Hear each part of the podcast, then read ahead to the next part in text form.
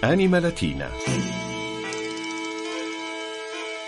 Radio colloquia de Lingua Ecclesia.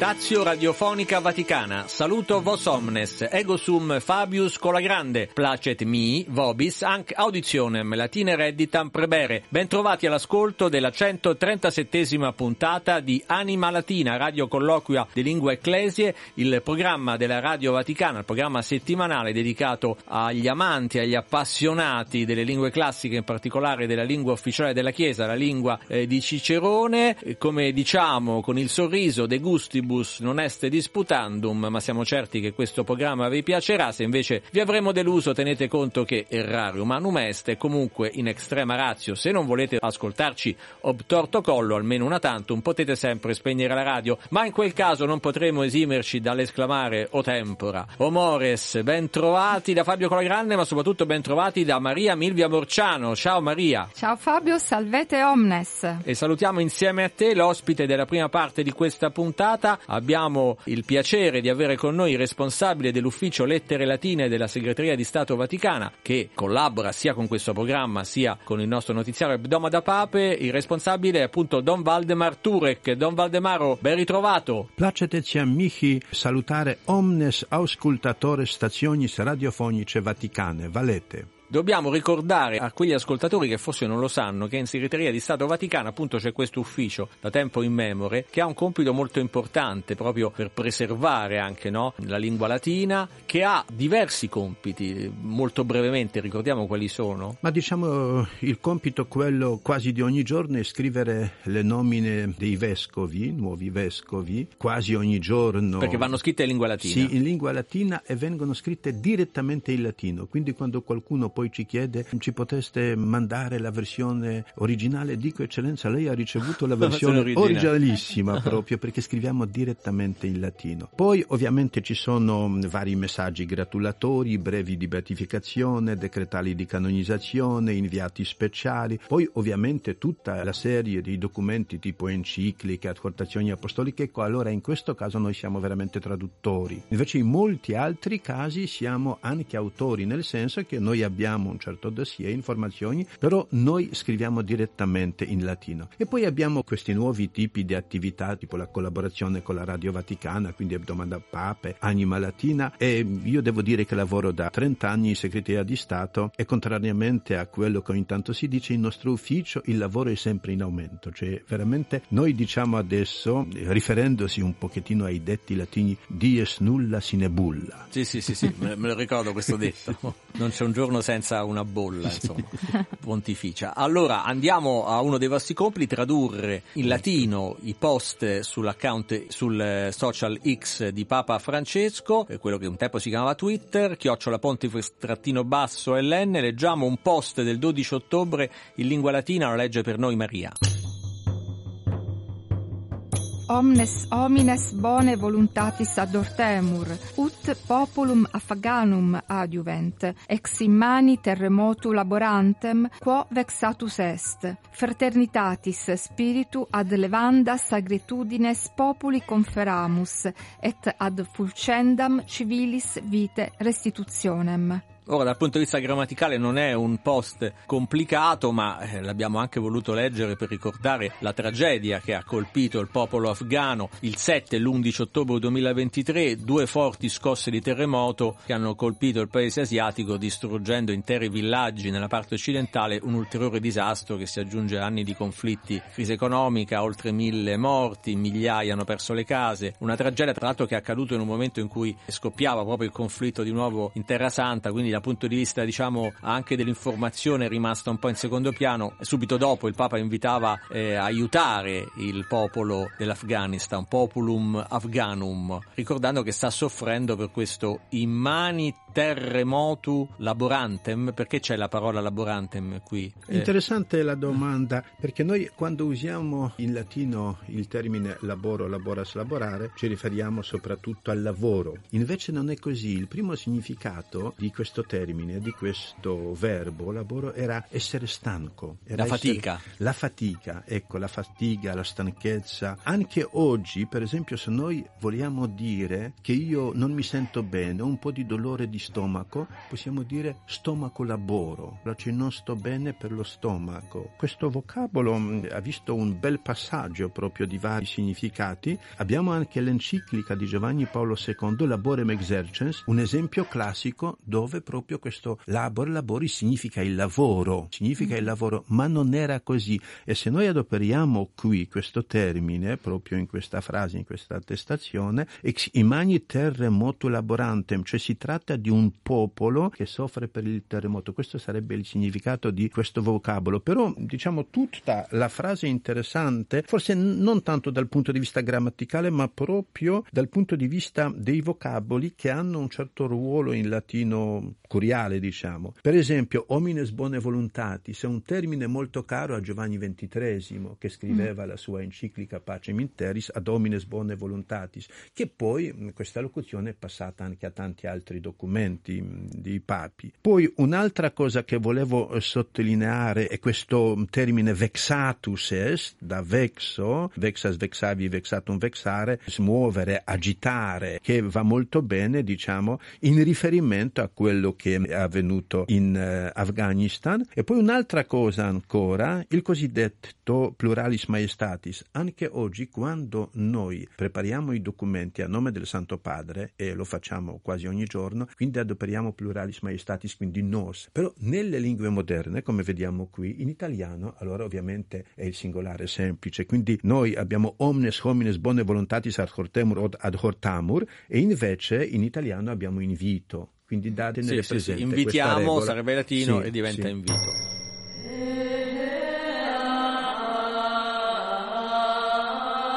E possiamo passare allora allo spazio dedicato ai neologismi, parole in lingua latina create nella modernità, nella contemporaneità. Qui Maria ha scelto una parola curiosa eh, italiana, e vediamo poi come viene tradotta in latino. Una parola che forse non si usa molto spesso, però si potrebbe usare un po' per, come dire, denigrare, denigrare qualcuno, anche per spettegolare, no? che anche in ufficio succede, ma quello mi sa, c'ha un cervellino. No? però non l'ho mai sentita, però spero che qualcuno lo dica di me. Fabio ha un po' un cervellino. Speriamo tutti. Se lo dicessero in latino come dovrebbero dire? Pluma levior homo. Bottissimo. Inconstans homo. Ah. Mobilis homo. Volubilis homo. Consili expers homo. Oppure una um, espressione di Petronio, cerebellum. Cerebellum. Hai mai sentito questa espressione, Don Valdemar? Ma eh, sì, sono eh, cose che forse ogni tanto osserviamo in alcuni testi. Interessante per esempio la prima traduzione, perché dal punto di vista grammaticale bisogna cominciare dalla fine. Homo levior pluma. Pluma vuol dire piuma, quindi uomo che è più leggero di piuma. Cioè per far Un uomo ve- leggero, sì, insomma. Per sì. far vedere che si tratta di, di, di cervello di, di, qualcuno che ha poca intelligenza, insomma. No? O che prende le cose un po' troppo sì, leggere. Sì, poi abbiamo queste altre proposte che sono anche da capire, se leggo in, in latino, inconstans homo o mobilis homo, c'è qualcuno che... Volubile. Sì, volubile, qualcuno che cambia spesso le opinioni, che si occupa di cose che non hanno valore, oppure, interessante anche dal punto di vista grammaticale, questa locuzione consigli expers homo, c'è qualcuno che non partecipa, che manca di partecipazione, qualcosa che è un po' il mondo a sé, questo sarebbe un po' il significato di questo neologismo. Va bene, allora sperando che nessuno ci dica che abbiamo i cervellini, andiamo al gergo ecclesiale e qui troviamo una espressione eh, non consueta ma bella in qualche modo perché si riferisce proprio alla Madre di Dio, si riferisce alla Madonna, sarebbe Deipara. Deipara, dal latino cristiano che è una parola composta, no Don Valdemar? Una parola composta, allora abbiamo due vocaboli, Deus, Dei, allora qui abbiamo il caso genitivo e poi para è un composto un po' particolare che deriva eh, dal verbo pario, peperi, partum, parere che vuol dire partorire. Quindi dei para, il significato etimologico sarebbe quello di indicare qualcuno che ha partorito Dio. Colei che ha partorito colei Dio. Che, colei che ha partorito Dio. È un termine molto importante per il latino cristiano, legato anche al termine greco teotokos. Esatto. concilio, Madre di Dio. Sì, il concilio di Efeso 431 e qui invece abbiamo proprio questa eh, traduzione latina in fondo di questo termine.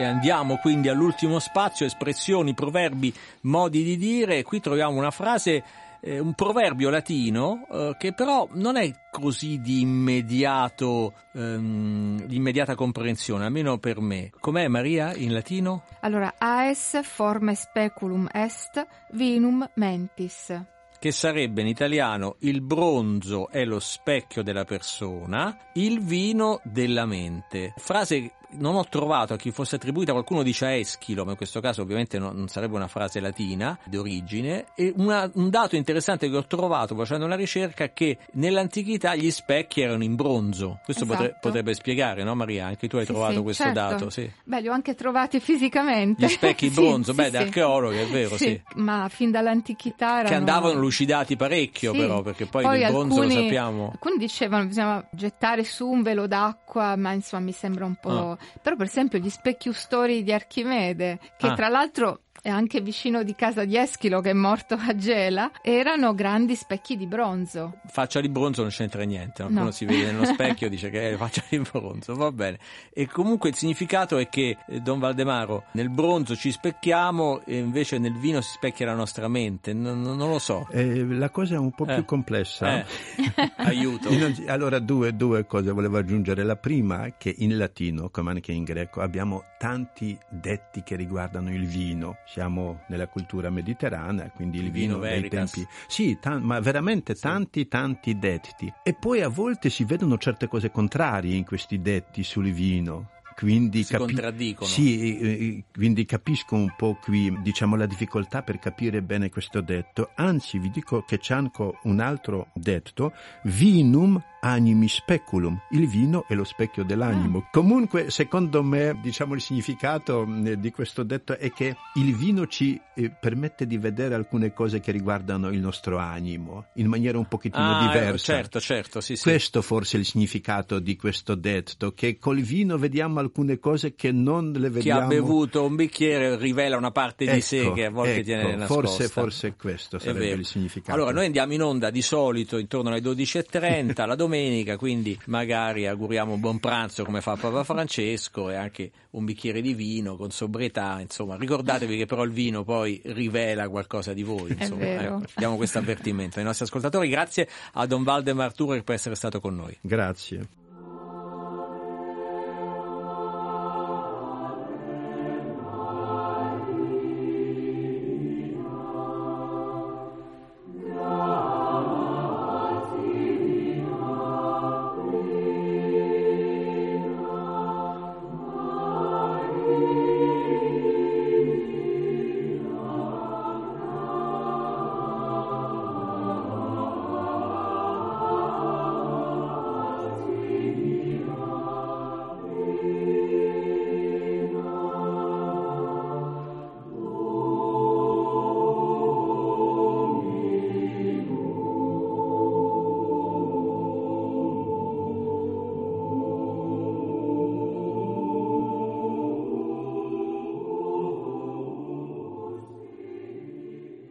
Amici di Anima Latina, nella seconda parte della 137esima puntata abbiamo il piacere di avere in collegamento con noi dalla provincia di Bergamo la professoressa Silvia Stucchi. Buongiorno professoressa. Buongiorno a voi, grazie della chiamata.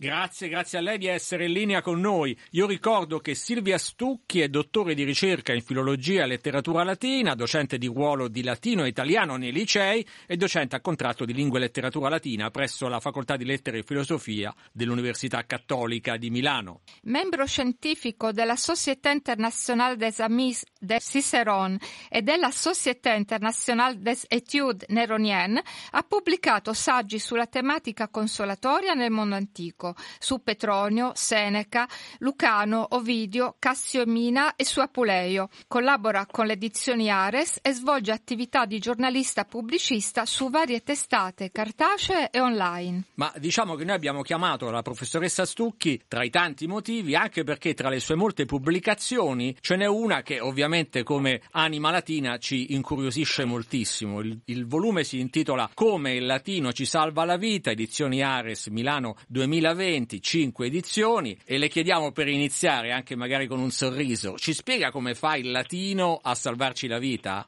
Ma certo, allora io insegnando latino non posso che essere di parte, però oltre a rovinare qualche mese di scuola e più di qualche mese a qualche studente, visto che si dice che è la materia che più toglie il sonno, in realtà il latino salva la vita perché il latino siamo noi, ovvero come nelle nostre città non c'è assolutamente un posto, un luogo e neanche mi viene da dire nelle nostre campagne, non c'è un luogo che non abbia i segni della presenza romana. E sarebbe molto, come dire, eh, supponente, molto errato pensare e anche, come dire, autolesionista pensare di non conoscere il nostro passato. Sarebbe proprio come non conoscere quello che c'è nelle nostre città. Io giro per Roma e non, non mi rendo conto che c'è il Colosseo, il Teatro di Marcello e via dicendo. E così chi non salva la vita, nel senso che chi non sa da dove viene molto spesso non sa dove andare. Lei si dedica in modo particolare alla traduzione del latino, ma quando traduce che tipo di approccio usa? Premesso che molto spesso mi rendo conto che la difficoltà nel leggere con piacere la letteratura latina viene dal fatto che tante volte le traduzioni sono scritte in quelle che uno dei miei professori, Nicola Flocchini, autore di tante grammatiche, chiamava latinese, cioè quella lingua stranissima fatta di fanciulli, virtù, pietà in cui troviamo tradotti i classici latini, che è un deterrente. Quindi l'idea è sempre una traduzione che sia aderente al testo latino di partenza e se possibile mantenendo anche un certo, eh, dire, mantenendo anche una certa fedeltà alla turneo del periodare, per esempio, dell'autore. E poi però cercare di presentarlo magari con un lessico che risulti anche, non dico volutamente moderno, giovanilistico, ma con un lessico che sia minimamente piacevole nel risultato finale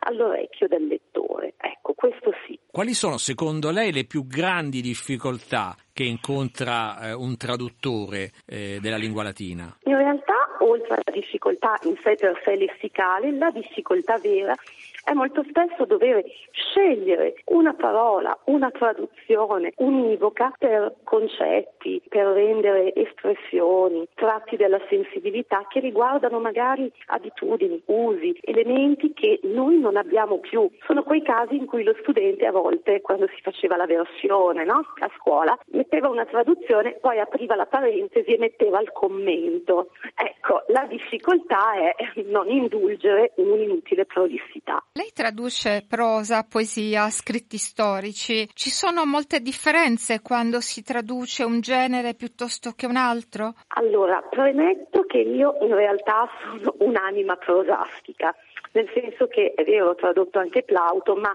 la mia non è una traduzione, come dire, non è una traduzione poetica, traduco principalmente prosa. Poi in generale ho tradotto l'Apologia di Apuleio, che è forse una delle cose più impegnative su cui mi sono cimentata e in generale credo che il grosso ostacolo sia veramente il grosso problema tradurre la grande poesia latina, questo sì, e infatti mi ci sono cimentata poco. Dovrebbe poi cimentarsi anche rispetto al ritmo, no? alla metrica. Eh, infatti, e questo è un grossissimo problema, per cui quando si parla di metrica classica, di metrica greca, metrica latina, si aprono tutta una serie di problemi che insomma bisogna, secondo me, non ho ancora la, la maturità sufficiente per affrontarli, diciamo. Ecco, eh, professoressa Stucchi, il suo libro più recente, di cui tra l'altro sono state pubblicate diverse recensioni, si intitola A cena con Nerone, viaggio nella cucina dell'antica Roma, sempre edizioni Ares. Noi sappiamo esatto. che nell'antichità si mangiava e beveva in modo molto diverso rispetto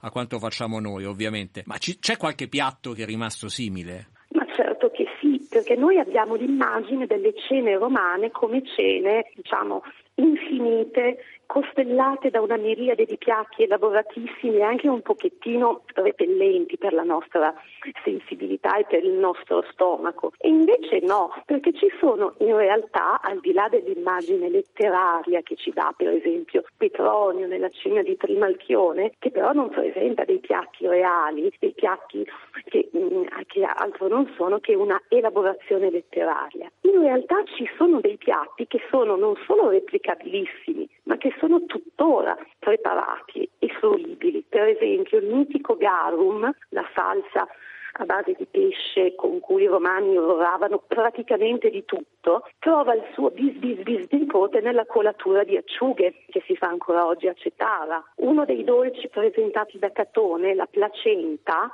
è in realtà una cheesecake. Un altro dolce proposto da Catone non è nient'altro che l'antenato, molto molto simile alla ricetta attuale degli strufoli abruzzesi. Quando Orazio parla del laganum, probabilmente sta parlando di una ricetta con pasta fritta e ceci che sono i ciceri e tria salentini molto molto prossima a quella ricetta. Quindi non c'è solo il fenicottero ripieno, il giro fritto, c'erano tanti piatti che si possono ancora mangiare e preparare con buona approssimazione in maniera simile a quella dei nostri maiores. A proposito invece del bere, noi sappiamo che si mescolava acqua, vino, esatto. spezie, miele, ma adesso va di moda il vino biologico, il vino che insomma francamente piuttosto spesso, non voglio dire anche un po' acido. Non è che si sta eh. tornando ai vecchi tempi? Eh, probabilmente torniamo all'antico e in questo caso non è un progresso. Certo è che è vero che il bere, in questo il mondo classico eh, ci dà grande, un grande insegnamento, un grande precetto, il bere era un atto di comunanza, di civiltà, c'era il concetto greco del simposio e soprattutto del bere non per ubriacarsi, del bere un vino che era diluito, non solo perché erano vini più forti dei nostri, ma anche perché il bere era un momento di socialità, di convivialità.